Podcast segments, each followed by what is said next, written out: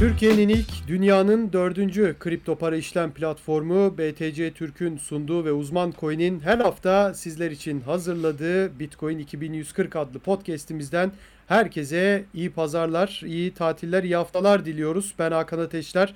Arkadaşım Burak Köse ile birlikte her hafta olduğu gibi yine sizlerle birlikteyiz. Tabii ki yoğun bir haftayı yine geride bıraktık. Fiyatlarda çok ciddi artışlar var. Çok ciddi bir volatilite olmaya başladı yine. İki gün önce 44 bin olan e, fiyat iki gün içinde 46-47 bine çıkabiliyor.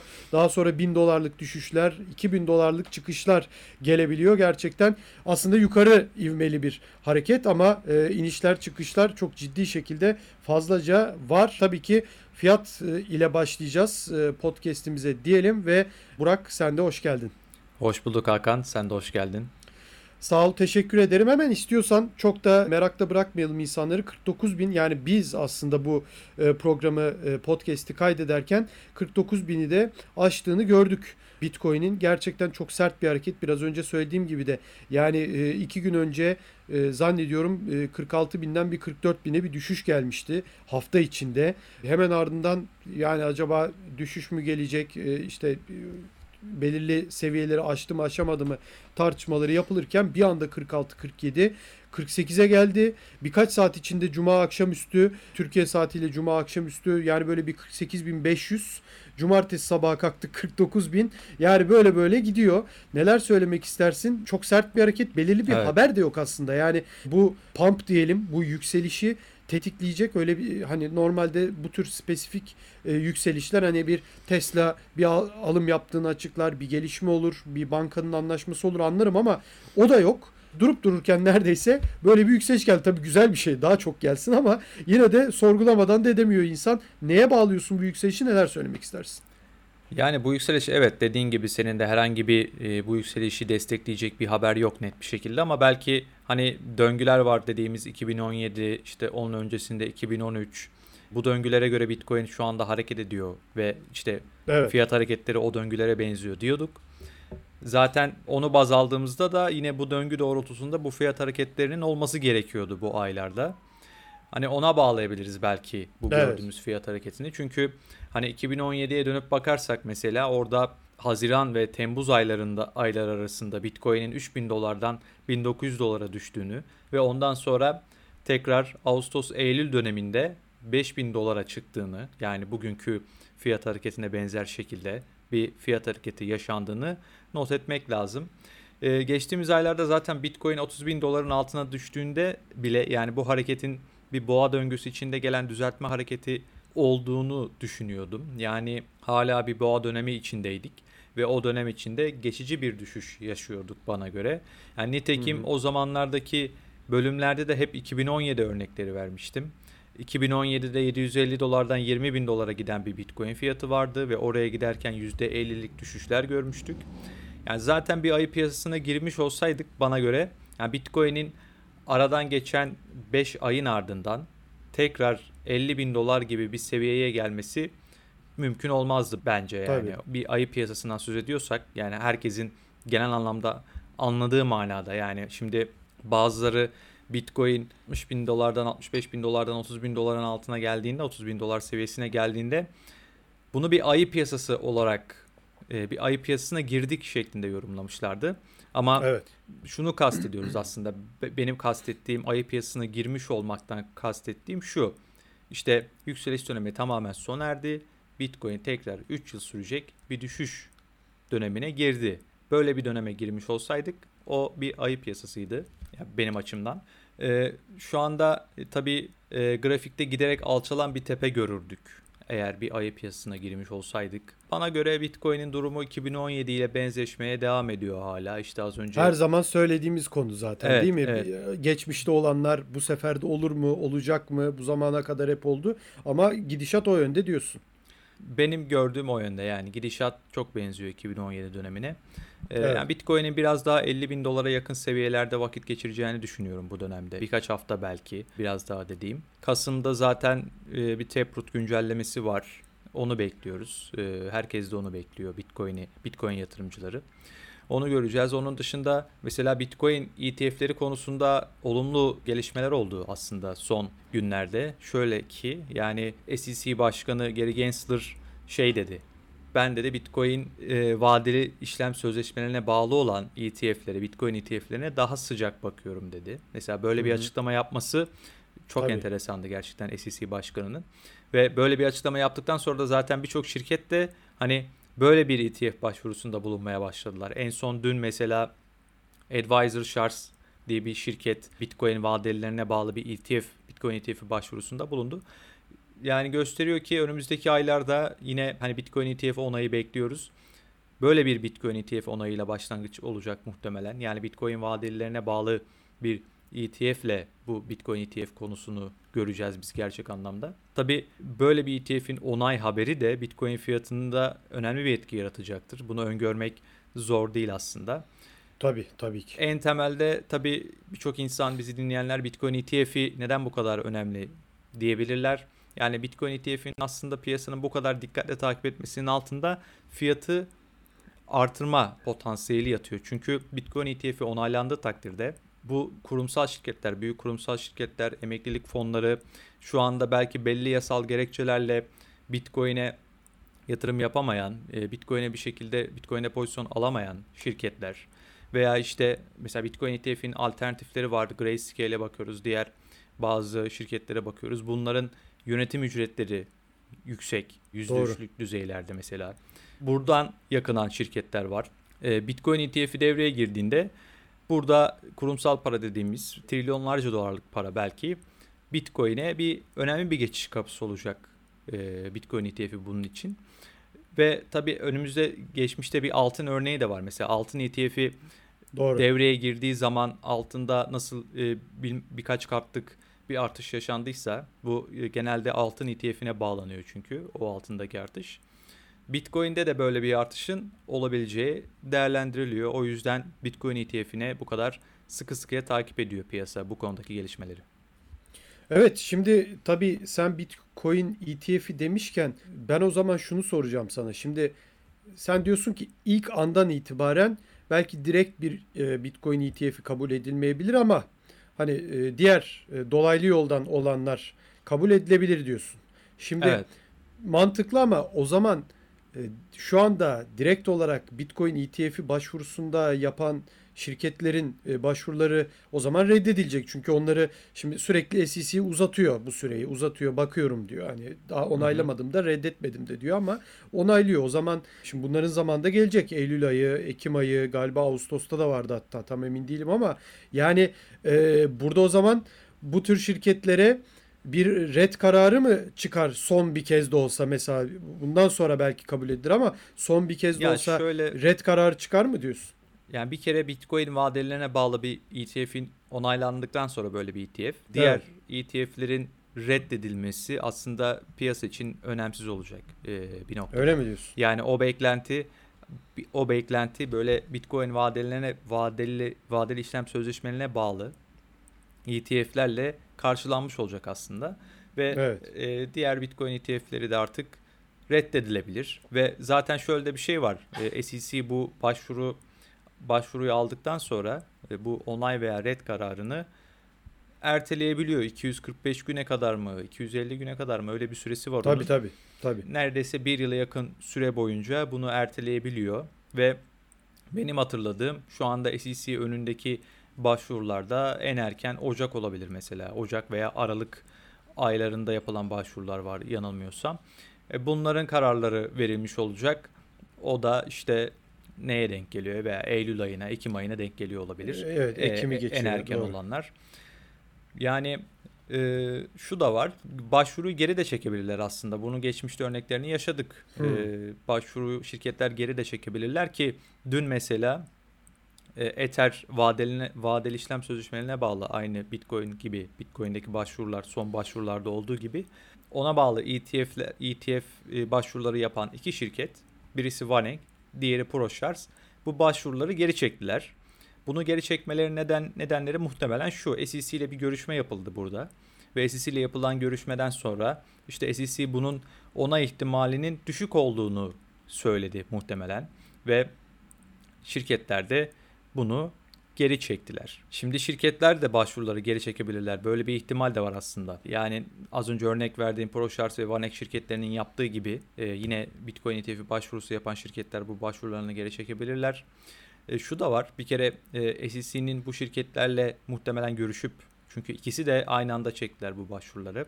Burada bunun ona ihtimalinin az olduğunu söylemesi enteresandır. O zaman buradan şu manayı çıkarabiliriz belki yani o zaman Bitcoin doğrudan Bitcoin'e bağlı Bitcoin ETF'lerinin ona ihtimali yüksek aslında. Bunu da çıkarabiliriz buradan baktığımızda.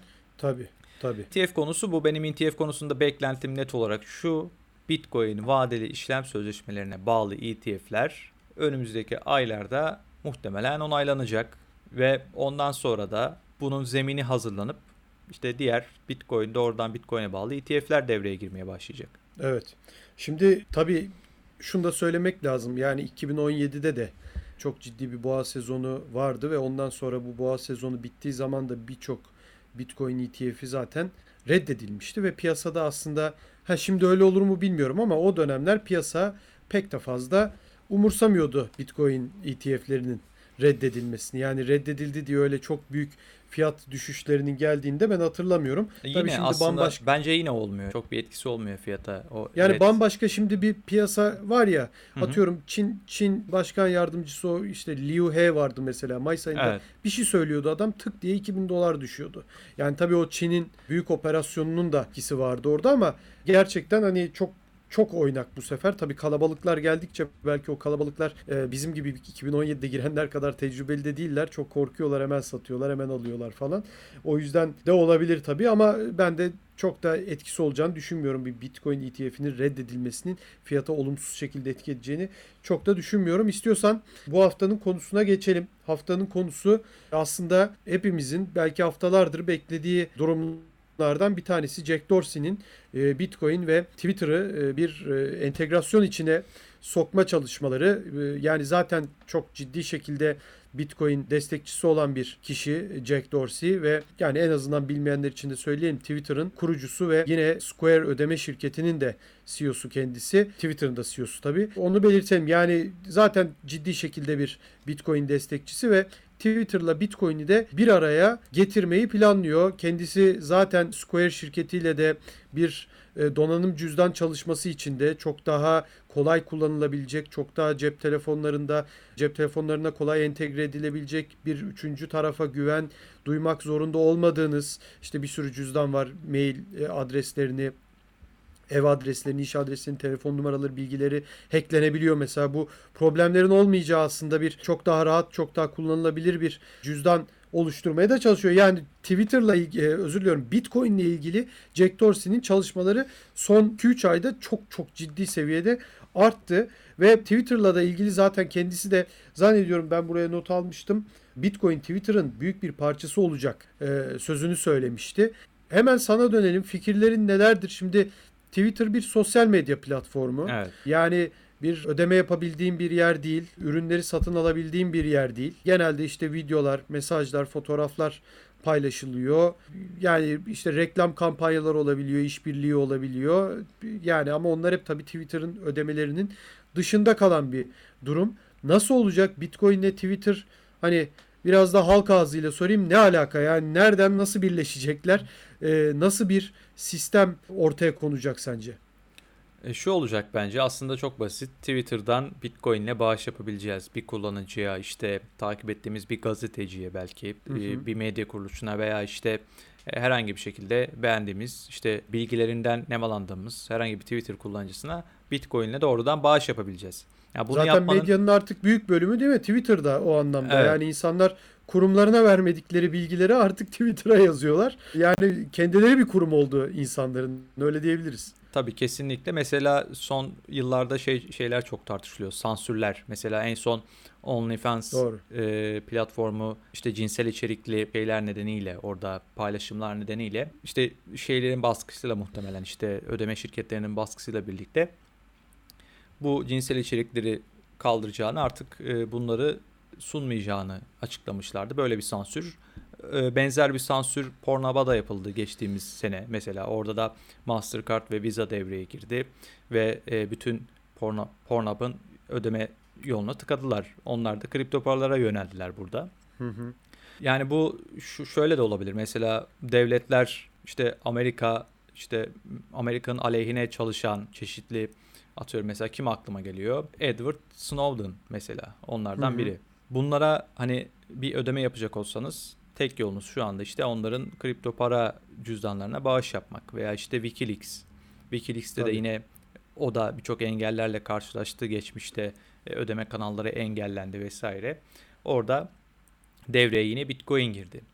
İşte Twitter'da böyle bir Bitcoin ödemesinin entegre edilmesi bu alanı daha da bağımsızlaştıracak. İşte burada Twitter kullanıcılarına, işte oradaki gazetecilere, bağımsız çalışan gazetecilere herhangi bir devletlerin herhangi bir şekilde müdahalesinin olmadığı, yaptırımının olmadığı yollarla belki Bitcoin bağışı yapılabilecek. Böyle bir Yani maddi açılacak. açıdan da gazeteci mesela bağımsızlığını kazanmış olacak. Dolayısıyla söyledikleri yazdıklarında da bir hani sansür demeyeyim de hani bir korku olmayacak. Ee, Adam O belki işin, korkusuzca bir bilgisini verebilecek. O işin bir diğer boyutu. Tabii Twitter'ın şöyle bir çalışması da var. Belki hani Twitter'ı merkeziyetsiz hale getirmek. Herhangi bir şekilde Twitter şirketine böyle bir bağlılık olmadan merkeziyetsiz hale getirme projeleri var. E, Blue Sky adında bir proje. Bu projenin de tabii neler planlıyorlar henüz bilmiyoruz. Geç, geçtiğimiz günlerde projenin başına geçecek olan bir isim belirlendi ki o da bir e, kripto para projesi olan Zcash'in eski geliştiricisi ve kendisi de yine merkezi olmayan sosyal ağlarda deneyimi olan biri. Yani Twitter'ın bu alanda çok ciddi çalışmaları var. Belki Twitter bu Twitter'ı merkeziyetsiz hale getirdikten sonra bir şekilde Bitcoin'i entegre edecek e, ilerleyen süreçte. Zaten Jack Dorsey de demişti ki her bir Twitter hesabının bir Lightning cüzdanına bağlanabiliyor olması gerekir dedi. Burada da zaten her bir Twitter hesabının bir Bitcoin cüzdanı olacağından söz edebiliriz. Böyle bir gelecek gördüklerinden söz edebiliriz. Zaten sen de Twitter'ın geleceğinde Bitcoin'in önemli bir yeri olacağını söylediğini aktarmıştın Jack Dorsey'in. Öyle bir açıklaması da var. Kendisi de en temelde Bitcoin destekçisi ve her hafta düzenli Bitcoin alımı yaptığını da söylemişti daha Tabii. önce. Yani oluşan manzara uzak olmayan bir gelecekte biz Twitter'ı Bitcoin'le entegre bir şekilde göreceğiz. Belki Twitter'dan Bitcoin'le bağış yapmak, reklam ödemesi yapmak, işte para göndermek mümkün olacak. Ayrıca Blue Sky'dan zaten bahsetmiştim az önce. E, Twitter Bitcoin'le entegre olduğunda ne olur? Asıl soru bu aslında. Yani bi- bi- bizi izleyenlerin, dinleyenlerin akıllarındaki soru da bu olabilir. Yani bir defa Twitter'ın aylık aktif kullanıcı sayısı 330 milyon. Toplamda 1,5 milyar hesap sayısı var Twitter'da. Şimdi bazı kullanıcılar birden fazla hesap sahibi olabilir. Yani ikinci veriyi bu nedenle dikkate almayalım. 330 milyon aktif kullanıcıdan gidelim. Bitcoin'in bugün kullanıcı sayısı ne diyebiliriz? Yani 100 ila 150 milyon arasında Doğru. düşünebiliriz herhalde. Doğru. E, Böyle bir entegrasyon durumunda Bitcoin'in kullanıcı tabanının önemli ölçüde büyüme kat edeceği aşikar. Yani nihayetinde Bitcoin 1 milyar kullanıcı rakamına da ulaşacaktır. Yani burada Twitter olmasa da e, Bitcoin bir noktada 1 milyar kullanıcıya ulaşacaktır. Ama bu gibi adımlar, Twitter'ın bu adımları bu süreci hızlandırmış olacak. Yani mesela Twitter'ın böyle bir şey yapması diğer sosyal ağları da harekete geçirecek. Nasıl ki mesela hikaye özelliğini Twitter yakın zaman önce ekledi, eklediyse işte Facebook'ta Twitter'dan bir başka özelliği kendine uyumlu şekilde aldıysa yani bunda da birbirini tetikleyen durumlar görürüz. Bugün işte Twitter Bitcoin'e entegre eder. Yarın Facebook entegre eder. Öbür gün Instagram'da Bitcoin'i görürüz. Yani geçtiğimiz durum, tablo bu birbirini tetikleyecek olaylarla beraber yani Bitcoin'in kullanıcı tabanının burada artarak artan bir şekilde büyüme kat, ede- kat etmesini sağlayabilir bu gibi gelişmeler. Yani Twitter'ın Bitcoin'le entegrasyonu bu açıdan önemli. Yani zaten Twitter şu anda herhalde Instagram'la birlikte en e, yoğun kullanılan sosyal medya platformu. Özellikle tabii şunu da belirtmek lazım. Haber olsun, bilgi akışı olsun onlarda da bir numarası. Ve dolayısıyla mesela Facebook'un da tabii önemlidir mutlaka Bitcoin'i entegre etmesi ama yani Twitter'ın yapması bence diğerlerinden daha önemli, daha büyük bir dalga yaratabilir diye düşünüyorum ben.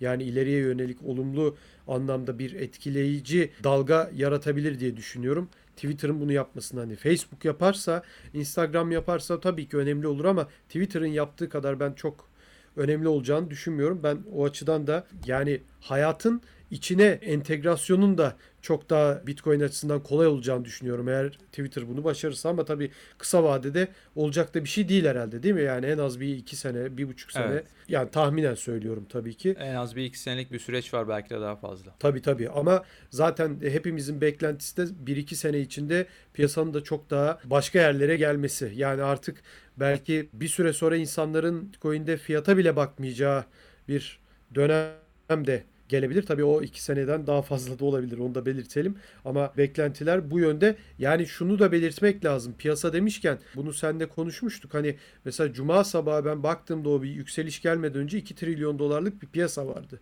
Cuma akşam baktığımda 2 trilyon 105-110 milyar dolardı. Yani 12-13 saatlik bir süre dilimi içerisinde 110 milyar dolar bir anda kripto para piyasasına böyle tık diye girdi. Yani açıkçası bu kadar değişken olabiliyor. İşte geçtiğimiz birkaç hafta yani Temmuz ayının sonunda, Haziran ayının sonunda çok çok karalar bağlayan insanların bugün çok daha umutlu olduğunu görebiliyorsunuz. O yüzden çok da fiyata bakarak bu tür gelişmeleri önemsemek ya da önemsememek ama özellikle önemsememek, moral bozmaya bu anlamda gerek yok. Yani fiyat şu anda burada belirleyici bir unsur değil diye düşünüyorum. Yaşanan gelişmeleri, gelişmelere baktığımızda yani fiyatın belki çok daha yüksek olması lazım. Onu belirtelim. Geçtiğimiz haftalarda da bunu 30 binlerdeyken konuşmuştuk. Yine bak hani o kadar olumlu oldu. gelişme üstüne tabii tabii o kadar e, olumlu gelişme üzerine şimdi bugün baktığında 50 bin dolar seviyesine en azından biz bunu kaydederken yani e, çok büyük bir e, artık çöküş gelmezse fiyat e, çöküşü ki zannetmiyoruz. Bu seviyelerde gidecek gibi program yayına girdiğinde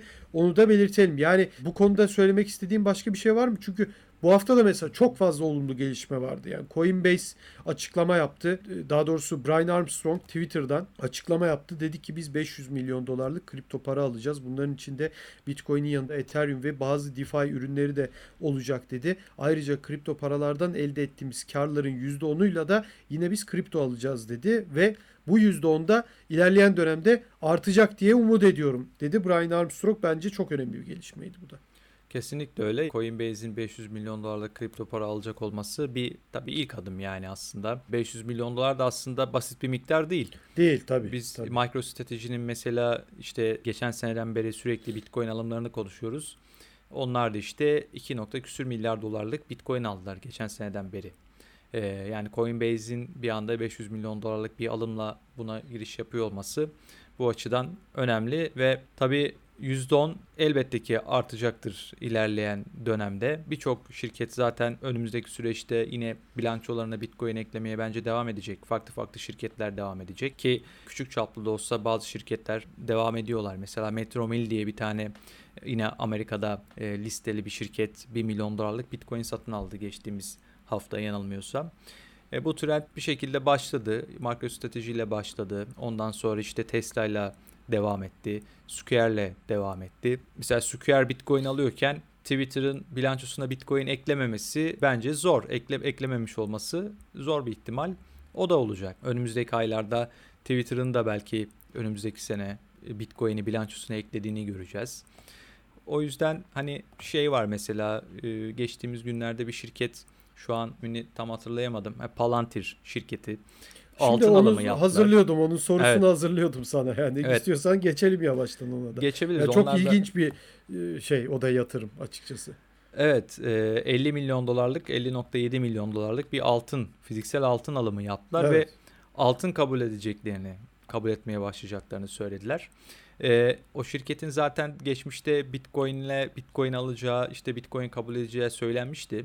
E, şu anda da yine konuşuluyor Bitcoin kabul edebiliriz şeklinde e, demeçler veriyorlar ve yine eminim ki bunun ardından işte Bitcoin alımı e, veya işte Bitcoin kabulü ikisi birden Evet, e, evet. gelecek muhtemelen. Onlar da tabii beklenmedik bir kriz veya işte muhtemel bir e, muhtemel beklenmedik bir krize hazırlık için bunu yaptıklarını söylüyorlar.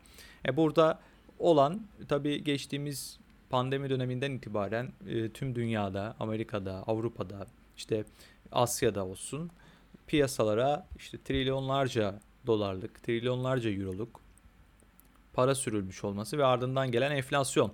Enflasyon bu zaten birçok ekonomist tarafından e, öngörülen bir şeydi. İşte bu büyük bir enflasyona yol açacak. İşte uyarılar bir yandan son enflasyonda beklentilerin üzerinde geldi. Ve hatta orada FED Başkanı da biz daha da fazla gelebilir önümüzdeki dönemde böyle e, enflasyon beklentilerinin üzerinde gelmeye devam edebilir gibisinden bir açıklama yapmıştı. Yani böyle bir dönemde işte şirketler de bir şeylere hazırlanıyor burada. Böyle bir ihtimal kuvvetlendi ki altın gibi bir yatırım yapabiliyorlar ve Bitcoin'le de biz nasıl değerlendirdiğimizde gözümüzde gördüğümüz şey Bitcoin'in altınla çok benzediği, çok benzediği yönlere olduğunu hatta biraz daha ileri gidersek altından daha iyi bir varlık olduğunu söyleyebiliriz Bitcoin'in. Yani en burada, azından arzının kesinliği var herhalde değil mi? Altının böyle bir kesinliği yok. Yani evet altının arzı az, kıt ama bunun ya bir kesinliği yok değil. dediğin gibi işte. Altını belki mesela Steve Wozniak'ın bir şeyi var. Ee, Apple'ın kurucu ortaklarından. İşte altın gelecekte laboratuvarda üretilecek falan gibisinden. Yani belki de bu olacak yani bu buna tabii, olamaz tabii, olamaz diyemeyiz. Bilim sonuçta her geçen gün müthiş bir hızda ilerliyor. Burada altını da laboratuvarda üretilecek şekilde bilim ilerleyecek olabilir. Ama Bitcoin'i herhangi bir şekilde işte hani ben Bitcoin çıkarayım bu da benim Bitcoin'im deme şansınız yok. İşte Bitcoin'i kopyalasınız bile kodunu kopyalayabilirsiniz açık kaynak sonuç olarak. Bunu kopyalasınız bile o Bitcoin değil yani o başka bir şey oluyor o saatten sonra. Ve yani Bitcoin hem burada arzı kesin bir şekilde kıt olan tek varlık olarak ortada. Onun dışında da Bitcoin alternatifleri çok. Bunu daha önce bir, birkaç defa bahset, bahsettik bunlardan. Mesela işte daha taşınabilir, daha böyle rahatlıkla transfer edilebilir. İşte daha fazla bölünebilir altına baktığımızda. Bölünmesi daha kolay bir varlık. İşte çok Tabii. kolay bir şekilde 100 milyonda bire siz bir telefonunuzla bölebilirsiniz Bitcoin istediğiniz gibi. E, Bitcoin altından altınla benzeyen bir varlık ve altından da üstün yönleri olan bir varlık olduğu için burada Palantir'in işte şimdi altınla başlayıp daha sonra Bitcoin alımı, alımına başlaması, alımına yönelmesi mümkün olabilir. Şimdi hemen sana şunu soracağım. Tabii altın dedik, Bitcoin dedik, kıyaslama yaptık. Fikrini de merak ediyorum. Yani burada mesela geçtiğimiz hafta Mark Cuban'ın bir açıklaması vardı. Dedi ki e, hani Bitcoin çok arzı kıt olduğu için arzı sınırlı olduğu için Dogecoin burada daha iyi dedi. Çünkü Bitcoin'de dedi arzı sınırlı olduğu için orada dedi büyük miktarlarda e, alım yapanlar yani zengin olanlar, güçlü olanlar sistemi kontrol edebiliyor dedi. Ama Dogecoin'de böyle bir şey yok dedi. Zaten biz ürünlerimizi dedi o para yerine geçiyor dedi. Hı hı. Ee, yani hemen alıp satıyorsun dedi. Ee, herkes de en çok onu tercih ediyor dedi. Ve ya enflasyona uğradığı için enflasyona uğradığı uğraması ona bir avantaj getiriyor dedi. Çünkü bir balina bunu kontrol etmek istediğinde enflasyona uğradığı zaman onun parası değersizleşecek. Ya yani ona getiriyor açıkçası. Bu kadar detaylı söylemedi ama hani enflasyon açıkçası balinaların kontrol etmesini engelleyecek dedi ama yani çok sıkıntılı bir açıklama gibi geliyor bana. Yani bence yani öyle. Bir kere paranın Şimdi... değerinin kaybı, kaybolduğunu sen kabul etmiş oluyorsun. O şekilde. Tabii tabii yani zaten şöyle bir şey var. Bir kere Bitcoin'deki ve Dogecoin'deki dağılımlara baktığımızda hani en büyük 100 adresin şeyini kontrol ettiğimizde işte diğer toplam arzının ne kadarını kontrol ediyor bu adresler diye baktığımızda aslında e, Dogecoin'de bu dağılım daha böyle şey adil değil yani Bitcoin'e. Bitcoin'e baktığımızda daha adil bir tablo var ortada o açıdan. Mesela evet. işte en büyük adres Dogecoin'de toplam coinlerin %28'ini kontrol ederken Bitcoin'deki en büyük adres toplam coinlerin %3'ü sadece. Burada Mark Cuban'ın aslında bütün bu şey en baştaki ifadesinden çökmüş oluyor bir kere. Mesela ilk 10 adres, en büyük Dogecoin'deki en büyük 10 adres toplam arzın işte yüzde e, ne kadarlık kısmını yüzde 46'lık kısmını kontrol ediyor. E, Bitcoin'de tabii, en büyük tabii. adreslerden işte en büyük 82 adres. Bunlarda da 10 bin ila 100 bin arası Bitcoin var. Bunlar da toplam arzın %14'ünü kontrol ediyor. Yani %46 nere, %14 nere arada çok tabii, ciddi bir fark tabii. var.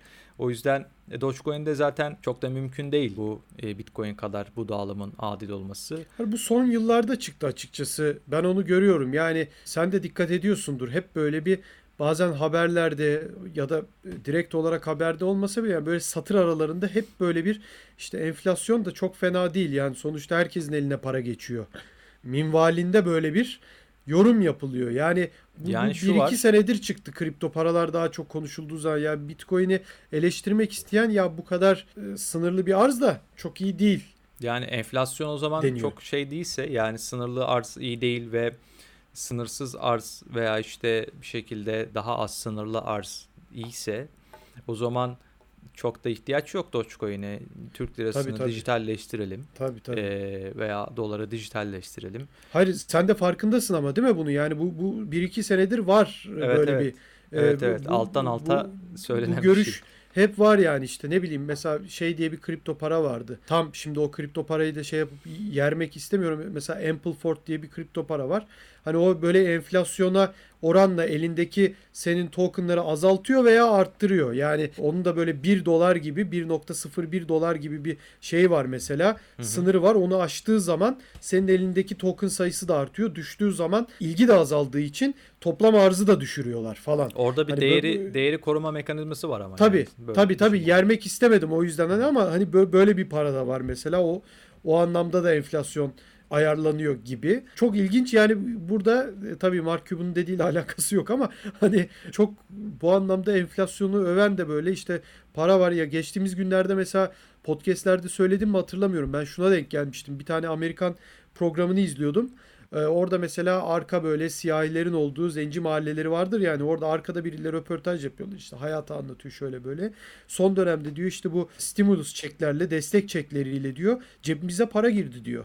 Bende hiç 600 dolar para ne arasın bizde falan. Bu mahallede kimsenin böyle bir parası yoktur falan. Şimdi hepimizde cebimizde dolar var en azından diyor. Mutluydu mesela. Hani böyle etkileri de oldu ama tabii ki o mutluluk genel manada genel büyük resme baktığında çok da iyi bir şey değil. Onu da belirtmek lazım. Git normal Amerika Birleşik Devletleri'ne git. Yani bugün gitmene de gerek yok zaten. Yani ben Amerika'ya hiç gitmedim ama o kültür tabii ki dünyanın lideri olduğu için hep takip ediyoruz. Görüyoruz. YouTube'da git gir Los Angeles'ın öyle arka sokakları falan da değil. Yani bir bildiğim bizde İstanbul'daki Maslak, Maslak'ın böyle karşısını düşün.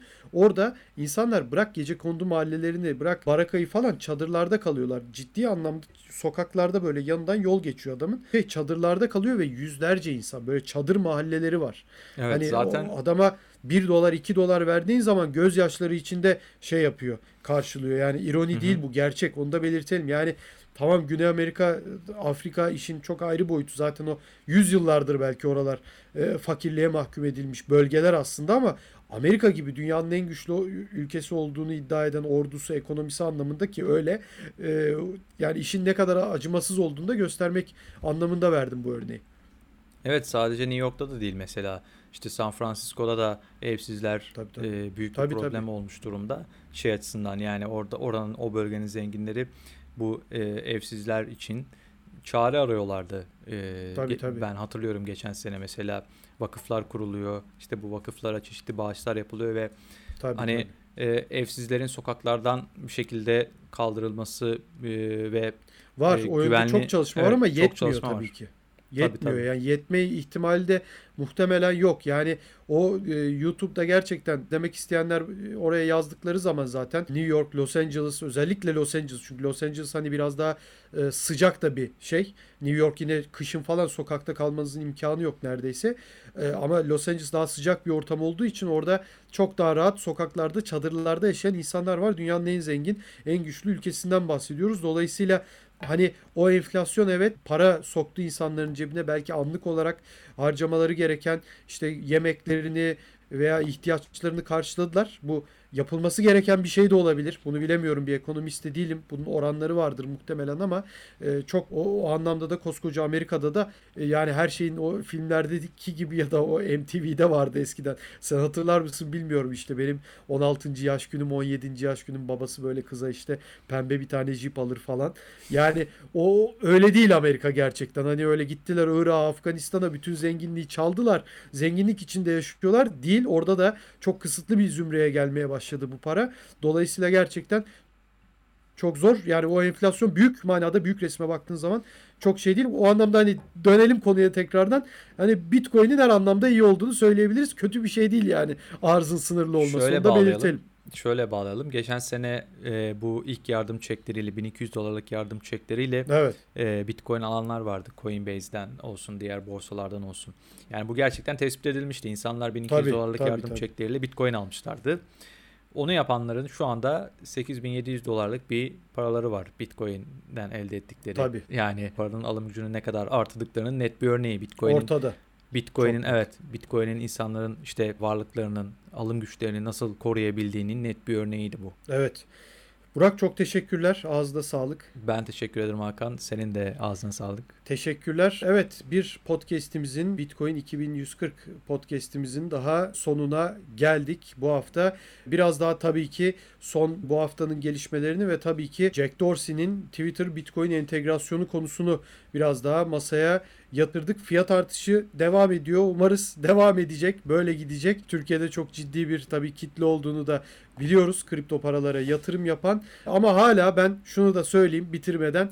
Yani hala Bitcoin'in değerini ben o kalabalığın pek anlayamadığını görüyorum. Bunu çok net olarak söyleyeyim. Hala işte Bitcoin niye alalım ki 100 bin dolara çıksa bile benim işte 1000 liram 2000 lira olacak ama altcoin'e yatırdığım 1000 lira belki 100 bin lira olur. 1 trilyon olur. İşte geçtiğimiz haftalarda konuşmuştuk. Shiba belki 1 dolar olur gibi sularda gezindiğini görüyorum. Çok doğru değil. Altcoin yatırımı yapmak, yatırım yapmak tabii ki iyidir. Kar elde etmek iyidir ama Bitcoin'deki küçük küçük her zaman biz Burak'la bunu söylüyoruz haftalardır söylüyoruz. Yani küçük küçük kenara satmamak üzere ama küçük küçük mutlaka. Yani bütün paranızı koyup da değil. E, satmayacaksanız hiçbir zaman şey yapmayacaksınız. Bütün paranızı da koyun tabii ki ama e, onu o anlamda değil yani bir bireysel emeklilik gibi düşünüp küçük küçük orada alıp koymak her zaman Bitcoin'i iyidir diye düşünüyoruz. Çok teşekkürler. Son sözü ben söyledim ama senin bu konuda söyleyecek bir şeyin var mı? Yok aslında ya. Buna ayırabiliriz. Tabii, çok konuştuk. Evet evet çok Tabii. daha önceki podcastlerde de çok konuştuk ve belki Evet. tamamen Bitcoin'in neden önemli olduğuna dair böyle, böyle 60 Evet. dakikalık bir konuşacağımız bol bol Tabii. örneklerle konuşacağımız bir bölümde yapabiliriz. bunun Tabii. için. Tabii. Çok teşekkürler yeniden. Bizi izlediğiniz için, dinlediğiniz için de yine teşekkür ediyoruz. Türkiye'nin ilk dünyanın da dördüncü kripto para işlem platformu BTC Türk'ün sunduğu ve uzman coin'in her hafta sizler için hazırladığı Bitcoin 2140 adlı podcast'imizi bu pazarda sonlandırıyoruz. Gelecek hafta görüşmek dileğiyle. Hoşçakalın.